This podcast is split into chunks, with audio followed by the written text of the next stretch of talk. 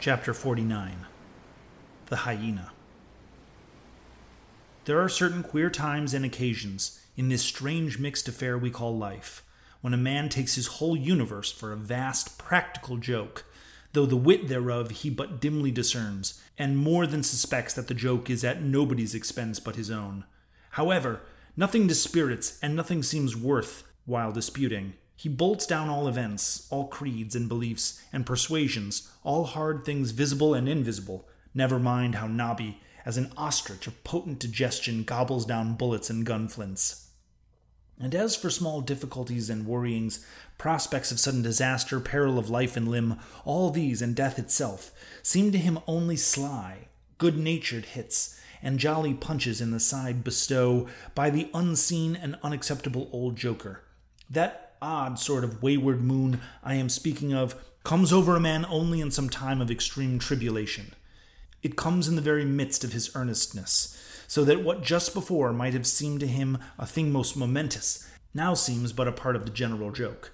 There is nothing like the perils of whaling to breed this free and easy sort of genial desperado philosophy, and with it now I regard this whole voyage of the Pequod and the great white whale its object. Queequeg, said I, when they had dragged me, the last man, to deck, and I was still shaking myself in my jacket to fling off the water. Queequeg, my fine friend, does this sort of thing happen often? Without much emotion, though soaked through just like me, he gave to me to understand that such things did often happen. Mr. Stubb, said I, turning to that worthy who, buttoned up in his oil jacket, was now calmly smoking his pipe in the rain. Mr. Stubb, I think I have heard you say that of all whalemen you ever met, our chief mate, Mr. Starbuck, is by far the most careful and prudent. I suppose, then, that going plump on a flying whale with your sail set in a foggy squall is the height of a whaleman's discretion? Certainly. I have lowered for whales for a leaking ship in the gale off Cape Horn. Mr. Flask, said I, turning to the little king post, who was standing close by, you are experienced in these things, and I am not.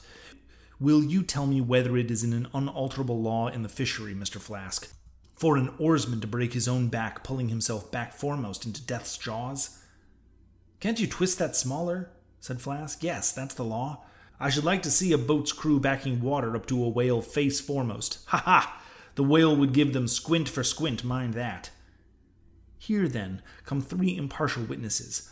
I had a deliberate statement of the entire case. Considering, therefore, that squalls and capsizing in the water and consequent bivacs of the deep were matters of common occurrence in this kind of life.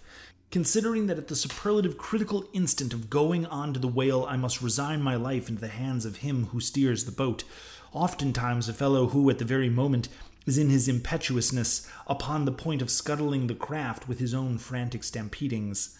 Consider that the particular disaster to our own particular boat was chiefly to be imputed to Starbuck's driving on to his whale almost in the teeth of a squall, and considering that Starbuck, notwithstanding, was famous for his great heedfulness in the fishery, considering that I belonged to this uncommonly prudent Starbuck's boat, and finally considering that what a devil's chase I was implicated touching the white whale, taking all things together, I say, I thought I might as well go below and make a rough draft of my will.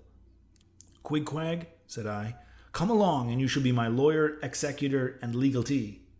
It may seem strange that of all men sailors should be tinkering at their last wills and testaments, but there are no men in the world more fond of that diversion.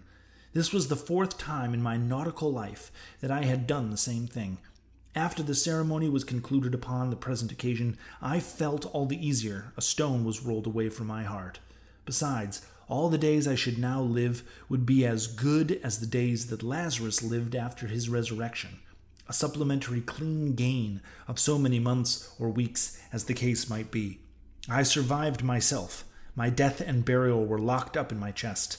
I looked round me tranquilly and contentedly, like a quiet ghost with a clean conscience sitting inside the bars of a snug family vault.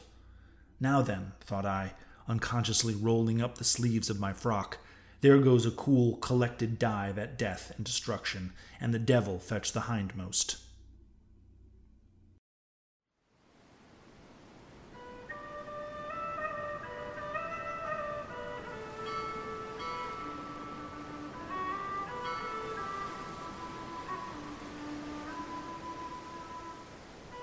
Thanks for listening to Moby Dick Pod.